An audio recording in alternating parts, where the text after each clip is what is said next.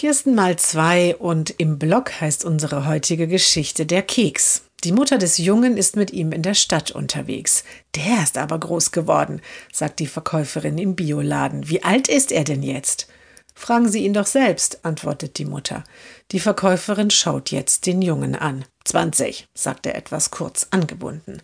Ach nein, wie die Zeit vergeht, seufzt die Verkäuferin und wendet sich wieder an die Mutter.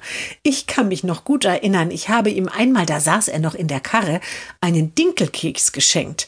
Den hat er sich auch sofort in den Mund gesteckt und dann sofort wieder ausgespuckt.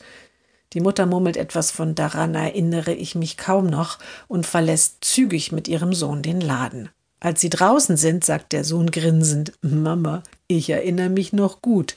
Der Keks hat scheußlich geschmeckt.